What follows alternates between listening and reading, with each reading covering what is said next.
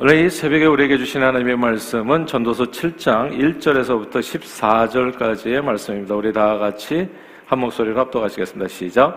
좋은 이름이 좋은 기름보다 낫고 죽는 날에 출생하는 날보다 나으며 초상집에 가는 것이 잔치집에 가는 것보다 나으니 모든 사람의 끝이 이와 같이 됩니다. 산자는 이것을 그의 마음에 둘지어다. 슬픔의 웃음보다 나음은 얼굴에 근심하는 것이 마음에 유익하기 때문이니라. 지혜자의 마음은 초상집에 있으되 우매한 자의 마음은 혼인집에 있느니라. 지혜로운 사람의 책망을 듣는 것이 우매한 자들의 노래를 듣는 것보다 나으니라. 우매 우매한 자들의 웃음소리는 솥 밑에서 가시나무가 타는 소리 같으니 이것도 헛되니라. 탐욕이 지혜자를 우매하게 하고 뇌물이 사람의 명철을 망하게 하느니라.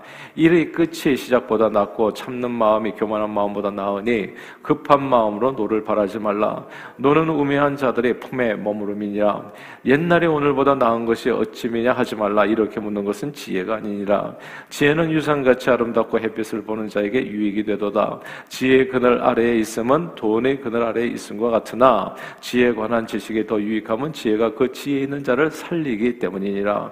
하나님께서 행하시는 일을 보라. 하나님께서 굳게 하신 것을 누가 능히 굳게 하겠느냐.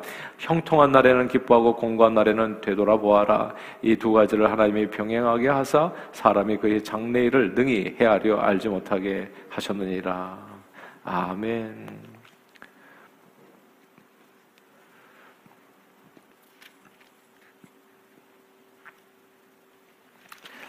아, 평생 천년만년 살 것처럼 살 때는 보이지 않았던 인생의 참된 의미가 죽음 앞에서는 때로 선명하게 보이기도 합니다. 그리고 살면서 내가 해야 될 정말 중요한 일들이 무엇인지를 죽음 앞에서는 호련히 뼈저리게 깨닫게도 되어집니다. 아, 공군 소장이었던 남편을 둔 우시 부인이 계셨어요. 근데 이분은 어, 평소 소원이 아이들 키우면서 이제 남편이 제대하면 둘이서 손 꼭 붙잡고 세계 일주 여행하면서 인생을 즐기는 것이었습니다. 그래서 이제 군인 가족이 보통 그러는 것처럼 이제 항상 이렇게 옮겨 다니다 보니까 이제 주말 부부로 살 때가 되게 많았던 거예요. 그래도 이제 그런 세월들을 갖다가 그 인고의 나라들을 잘 견뎌나갑니다. 왜냐하면 삶의 목표가 있었던 거거든요. 남편이 제대하면 손 붙잡고 세계 일주하는 그런 꿈. 그래서 드디어 남편이 제대할 무렵이 돼서 이제 여행을 시작할 때 아, 갑자기 몸이 날로 수척해지고 등과 아랫배 다리가 붓기 시작해서 진체라 보니까 뜻밖에도 복강 내에 암이 전체적으로 퍼져 있는 것을 발견하게 된 겁니다. 의사도 더 이상 손쓸 수 없는 시한부 인생이 졸제되어 버렸어요. 그래서 호스피스 병원에 누워가지고 이게 손잡고 사실은 여행을 떠나야 될 그 순간에 호스피스 병원에 눕게 된 거죠. 그래서 마지막 순간을 기다리면서 간호사에게 이제 자기 인생을 후회하면서 돌아보면서 이제 이렇게 이야기하는 겁니다. 내가 이렇게 죽을 줄 알았다면 좀 더 착하게 살 건데요. 정말 후회가 됩니다. 오로지 남편과 세계 일주 여행할 생각으로 돈 모으고 사는 것을 삶의 목표로 하는 바람에 특히 주변 사람들, 그 친척들 생각도 못하고 돌아보면 너무나 못된 짓 많이 했습니다. 이럴 줄 알았으면 좀 더 선하게 살고 친척들에게도 더 따뜻하게 잘해주면서 살았을 텐데 이런 생각을 하다 보면 잠을 못 이루겠어요. 이제 내가 건강해지면 남에게 봉사하는 삶을 살 텐데 정말 아쉽습니다. 이런 안타까운 말을 남기고 끝내 눈을 감게 됩니다. 이 평생 천년 만년 살 것처럼 살 때는 이게 잘 안 보여요. 인생의 의미가 잘 안 보여요. 무엇을 위해서 살아야 될런지. 그런데 죽음 앞에 딱 서게 되면 내가 무엇을 위해서 살아야 될 것인지 인생의 참된 의미를 선명하게 깨닫게 됩니다. 내가 무엇을 해야 될런지 뼈저리게 깨닫게 되는 것이죠. 그러므로 평소에 천년 만년이 아니라 내 앞에 죽음이 있다고 생각하는 것이 오늘 내 인생의 방향, 인생의 선택을 지혜롭게 결정하게 되는 아, 그런 동기부여라고 할까요? 아, 그런 삶이 되어지는 겁니다. 그게 오늘 본문 말씀이에요. 2절을 한번 같이 읽어볼까요? 7장 2절 말씀입니다. 시작. 초상집에 가는 것이 잔치집에 가는 것보다 나으니 모든 사람의 끝이 이와 같이 됩니다. 산자는 이것을 그의 마음에 둘지어다. 아멘. 여기서 초상집, 모든 사람의 끝, 모든 사람의 끝을 마음에 두라. 모든 사람의 끝, 죽음을 마음에 두라. 이 구절을 주목해야 됩니다. 오늘 천년 만년 살 것 같이 건강하고 좋을 때 우리 좋잖아요. 지금 현재 좋을 때 무엇을 생각하라? 초상집 모든 사람의 끝 죽음을 기억하고 살라는 말씀입니다. 그게 지혜다. 로마 제국이 번성할 때 로마는 수많은 전투에서 승리를 하고 개선 행진을 벌였습니다. 그렇게 승전한 장군들이 개선 행진을 할 때 로마에 있는 그 군중들이 그 개선하는 어, 장군을 맞이하면서 그때 외쳤던 소리가 있대요. 그게 메멘토 몰이라고 합니다. 메멘토 몰이라고 하는 이 라틴어는 remember the death 죽음을 기억하라는 말입니다.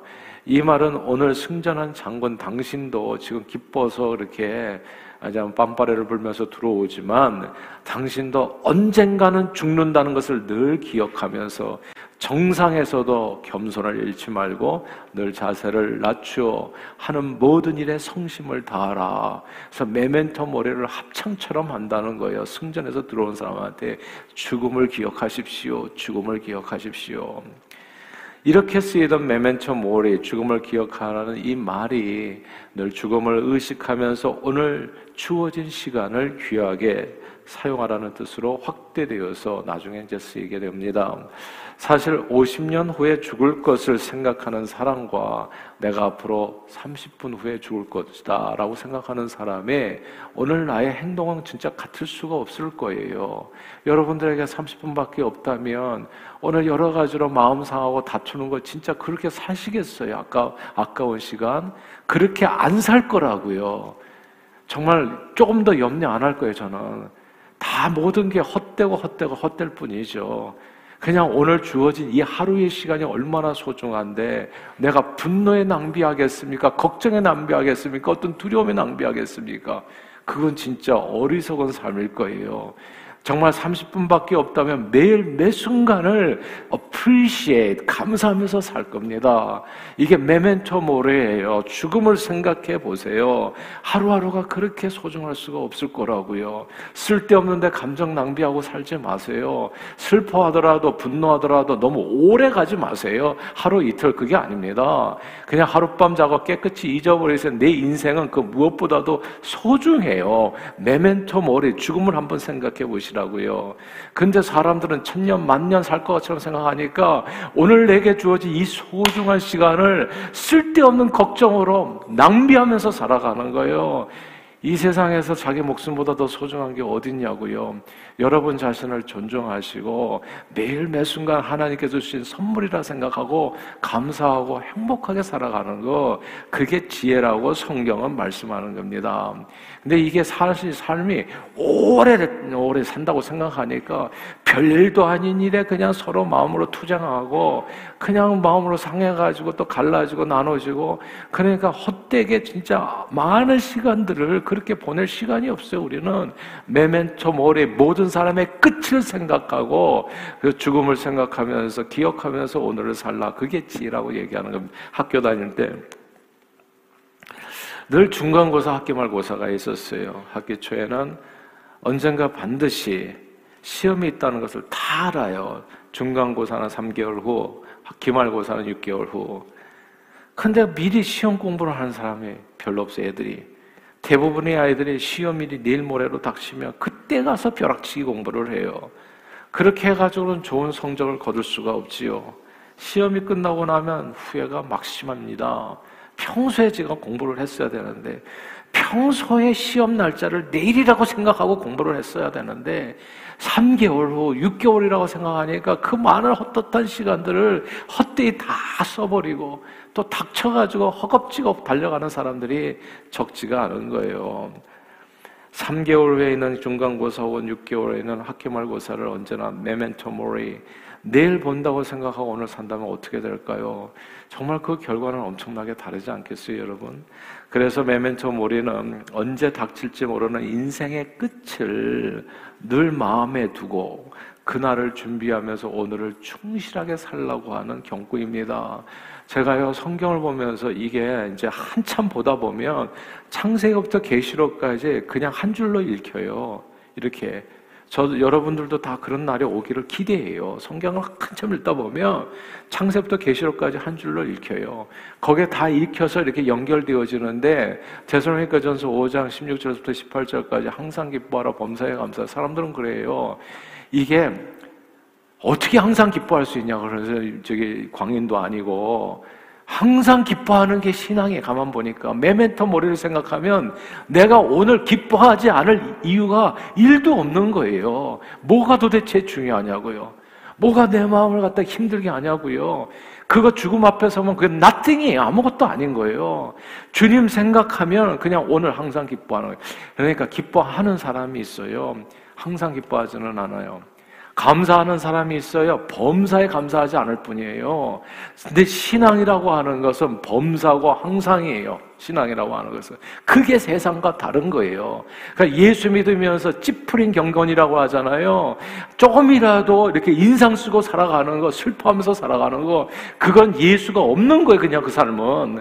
예수가 그 안에 있으면 그냥 죽음도 극복하는 그분이 저와 여러분과 함께 하시는 거예요. 너는 도대체 뭘 염려하는가, 뭘 걱정하는가, 기도할 수 있는데, 주님이 함께 하시는데, 이, 우주 만물을 창조하신 그분이 오늘도 나와 함께 하서 내 앞길을 주장하시는데, 내가 무슨, 내게 무슨 불행이 온단 말입니까?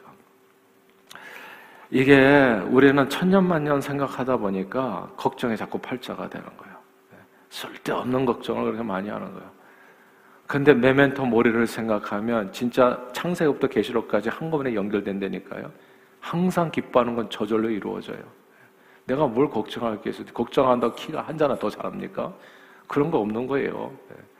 주 안에서는 항상 기뻐하는 거예요. 너 주 안에서 기뻐하라. 그리고 범사에 감사해요. 사람들은 뭐 불행한 일이 좀 닥치면 세상이 멸망한 것처럼 그냥 진짜 뭐 그냥 다 무너진 것처럼 좌절하고 쓰러지. 그러니까 그게 한심한 거지요. 그게 예. 메멘토 모리 예. 범사라고요. 신앙생활은 좋은 일도 감사, 안 좋은 일도 감사. 제가 건강할 때도 감사, 팔이 부러졌을 때도 감사. 그게 신앙의 이제 아 건강할 때나 감사하지만 팔이 부러지고 나면 이거 누가 그랬냐고 그냥 그냥 분노해가지고 왔다 갔다 그린다면 그게 무슨 신앙이냐고요. 그게 기본적으로. 그러니까 좋을 때도 감사, 안 좋을 때도 감사, 이해를 할 수가 없을 때도 감사, 이해할 때도 감사. 그게 신앙이에요. 메멘토 모레 죽음 앞에 설 때 호련히 자유함을 얻게 되는 겁니다. 이 삶의 굴레가 다 벗겨지게 되어 정말 중요한 것이 무엇인지를 깨닫게 되어지는 겁니다. 메멘토 모레를 생각하지 않고 아무 준비 없이 살다 눈을 감을 수도 있지만 언제나 메멘토 모레 죽음 인생의 끝을 생각하며 산다면 오늘 그 누구보다도 인생의 참된 의미를 깨닫게 되고요. 나는 내 인생을 오늘 충실하게 살 수 있어요. 헛된 일에 내 마음, 감정, 시간, 그리고 에너지, 내 생각, 모든 거 하나도 낭비하지 않고 정말 주님을 바라보면서 그 안에서 자유롭게 행복하게 오늘 하루 귀중한 이 선물이잖아요. 이 선물을 누리면서 살게 되는 겁니다. 80평생 자기 고집대로만 살다가 위암으로 죽음을 앞두신 분들이 있어요. 사람은 다 누군가 언젠가 죽음을 앞에, 앞에 두게 됩니다. 한때 그분은 지방 유지였고 떵떵거리면서 살았고요. 부인은 그 지역, 지역 병원의 간호 과장을 지냈었고 큰 딸은 대학 간호학과 교수로 재직 중인 분. 그러니까 돈 많고 그다음에 또 이렇게 권력도 있고 힘도 있고 하다 보니까 뭐가 문제였겠어요. 그러니까 이게 다 가족 식구들이 다 잘 먹고 잘 사는 가정이에요. 근데 딱 이게 아픈 손가락 하나 있잖아요. 대신에 작은 딸이 하나 있었는데 선교사랑 결혼을 해버린 거야. 그래가지고 아빠가 볼 때는 늘 고생하면서 살아요.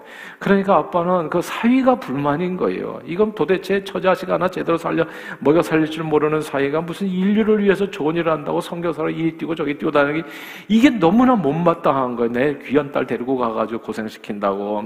그래서 널 만날 때마다 너는 네, 네 가족이나 좀 잘 건사해라. 사위한테 이제 언짢게 이렇게 책망하는 소리를 많이 했는데 그럴 때마다 딸과 사이는 웃으면서 이게 의미 있는 일이고 또 우리가 좋아서 하는 일이 행복하다 이렇게 답을 듣는 거예요. 그런 말을 들으면서 얘네들이 미쳤구나 이렇게 생각했다는 게 아버지가 근데 자기가 죽음을 앞에 두고 나니까 이 아들은 어쩌면 젊었을 때 벌써 인생의 가치, 뭐가 가치 는인지를 깨닫고 정말 가장 멋지고 행복한 삶을 살고 있었구나. 이렇게 느끼게 되는 거예요. 이 평생 천년만년 살 것처럼 살 때에는 잘 보이지 않던 3대 인생의 의미가 죽음 앞에서는 갑자기 아주 선명하게 보이는 겁니다. 내가 무엇을 위해서 살아야 될 것인지, 정말 뭐가 더 중요하고 가치 있는 일인지, 그러므로 오늘 이 새벽에 오늘 본문을 통해 가지고 이 말씀을 기억하세요. 모든 사람의 뜻을 기억하라고 끝을 메멘토 모리 죽음을 기억하라. 내 앞에 죽음이 있다고 생각하면 50년 후라고 죽음이 있다고 생각하면요. 오늘 우리는 중간고사, 학기말고사 나중에 본다고 생각해가지고 펑펑 놀고 그 안에서 친구하고 싸우고 커피 깨지고 또 너 이리 뒤로 뒷산으로 나와라 별별 정말 허무한 짓을 하면서 살아갈 거예요. 허비하면서 살아갈 거예요. 근데 내일이 아니 오늘 저녁에 내가 중간고사 왔다 하면 그런 일할 시간이 없어요. 나는 내 인생을 즐겨야 돼요. 오늘 주어진 이 시간은 내게 있어서 정말 너무나 소중한 하루예요. 하나님께서 내게 주신 선물은 평소 천년 만년이 아니라 내 앞에 죽음이 있다고 생각하는 것이 오늘 내 행동의 방향을 결정하는 지혜인 겁니다. 오늘 본문이죠. 메멘토 모리 초상집 모든 사람의 끝을 마음에 들어 기억하라. 주님은 말씀해 주시는 겁니다. 늘 메멘토 모리 죽음을 기억하여 오늘 내가 해야 할 가장 소중하고 가치 있는 것들을 행하시고 그리고 오늘 내게 주신 이 소중한 하루를 헛된 일에 좀 낭비하지 마시고 예. 걱정 근심 어제까지 있다고 할지라도 그거 오래 가는 거 아니에요. 내가 변화시킬 수 있는 것은 변화시키세요. 변화시킬 수 없는 것은 하나님 앞에 팍 맡기셔야 돼. 그리고 항상 기뻐하고 또 범사에 좋은 일만 제발 감사하지 마시고 안 좋은 일 정말 저주스러운 일 왜 내게 이런 일이 벌어져 이런 것도 정말 제대로 좀 감사해 보시고 예. 하나님 앞에 그렇게 영광 돌리시고 그렇게 참으로 멋지고 행복한 삶을 누리며 주님 앞에 그 어떤 후회도 없이 주님 앞에 이르시는 저와 여러분들이 다 되시기를 주 이름으로 축원합니다. 기도하겠습니다. 하나님 아버지 늘 메멘토 모리 죽음이 아니라 주님 만나는 그 순간 한 번 죽는 것은 사람에게 정하신 것이요 그 외에는 심판이 있다고 모든 사람의 끝을 생각하며 오늘 내게 주어진 소중한 시간을 가치 있게 사용하는 지혜로운 저희 모두가 되도록 성령님 우리 발걸음을 인도해 주옵소서. 오늘 할 중요한 일을 뒤로 미루지 않고 정함이 없는 재물에 마음 두지 않고 오직 하나님께 두며 선한 일에 힘쓰며 나눠주기를 좋아하고 너, 그렇게 베풀어 그날을 위해 오늘 생명의 털을 든든하게 항상 기뻐하며 범사에 감사하며 닦아가는 저희 모두가 되도록 축복해 주옵소서 예수 그리스도 이름으로 기도합니다. 아멘.